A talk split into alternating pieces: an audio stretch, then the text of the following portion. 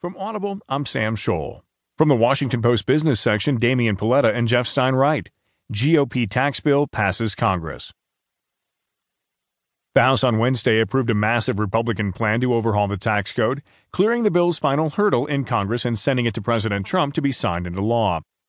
The measure passed the House 224 to 201 as overwhelming Republican support carried the bill past unanimous Democratic opposition and no votes from 12 GOP members.